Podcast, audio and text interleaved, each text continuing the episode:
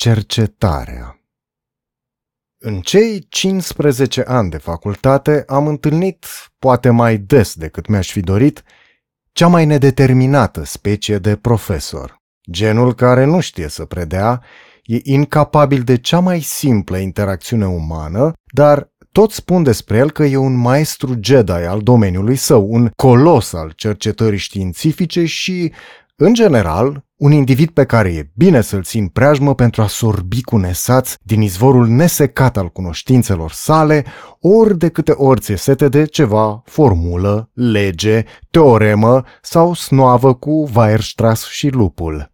Pentru mine, oamenii ăștia au fost ca împărțirea cu zero.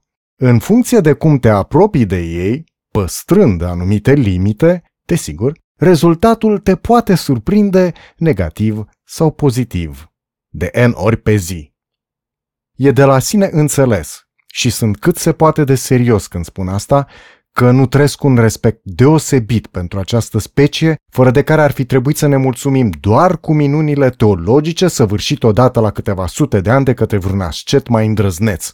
Pe de altă parte, ca student autodidact până la punctul în care dădeam de integrală triplă, n-am putut să nu mă întreb de ce acești oameni își pierd timpul cu un animal ca mine, în loc să stea într-un beci și să cerceteze? Am ajuns într-atât de departe cu acest gând, încât noaptea visam scenarii cu acești vizionari.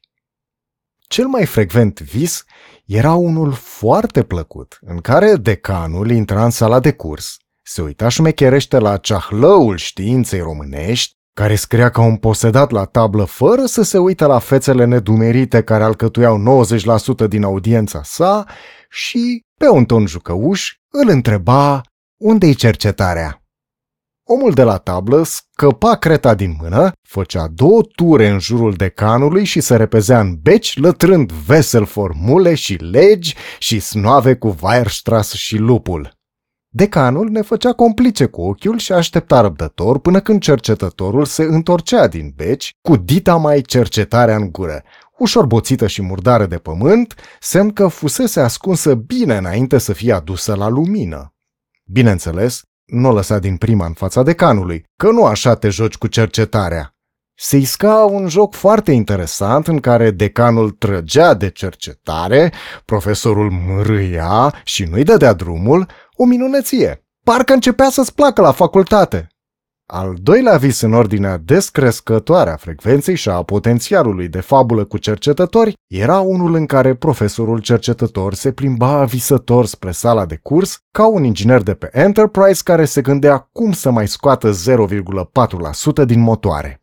Domnule Cercetărescu! Se auzea vocea bubuitoare a decanului care, din nu știu ce motiv, tot se insinuează în visele mele, deși nici nu mai țin minte cum îl chema și ce preda când nu decănea prin Transilvania. Domnule Cercetărescu, v-aș ruga să părăsiți holurile facultății și să mergeți la subsol să cercetați. Vesel că nu trebuie să-și mai facă de lucru cu Limac și care sigur intraseră pe dosar și încălțați în templul său, Omul îi mulțumea din priviri de canului și cobora în fugă scările spre subsol, unde l-aștepta o minunată zi dedicată în întregime cercetării. Nimeni nu știa ce se cercetează. Probabil, tehnologii secrete cu nanobobine cuantice și electromagnetism de valul al nouălea. Important era că la subsol se cerceta, fără grija zilei de mâine.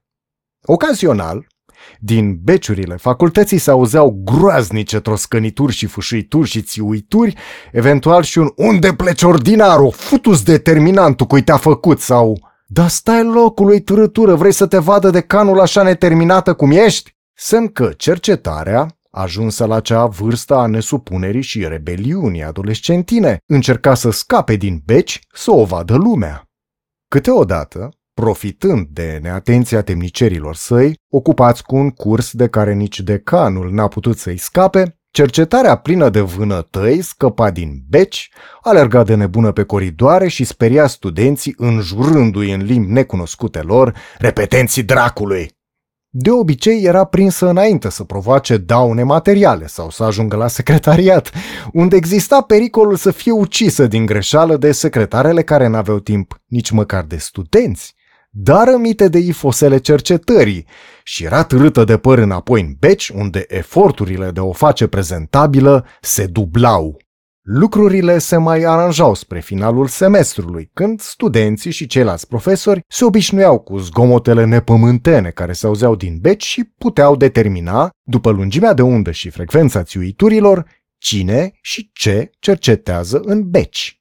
Era o perioadă de pace și liniște interioară, care se datorau în mare parte gândului reconfortant că cercetarea merge, în care student și profesor necercetător deopotrivă se resemnaseră că o să-și petreacă toamna pe holurile facultății, închinându-se la secretare ca la idoli. Rare ori, atunci când nu trebuia să ajung la vreo restanță, apucam să-mi duc visul până la capăt. În visul meu dus până la capăt se făcea că, în drum spre sala unde trebuia să-mi petrec toată ziua dând restanțe, treceam îngândurat pe lângă beciul cu cercetare, de unde nu se auzea nimic.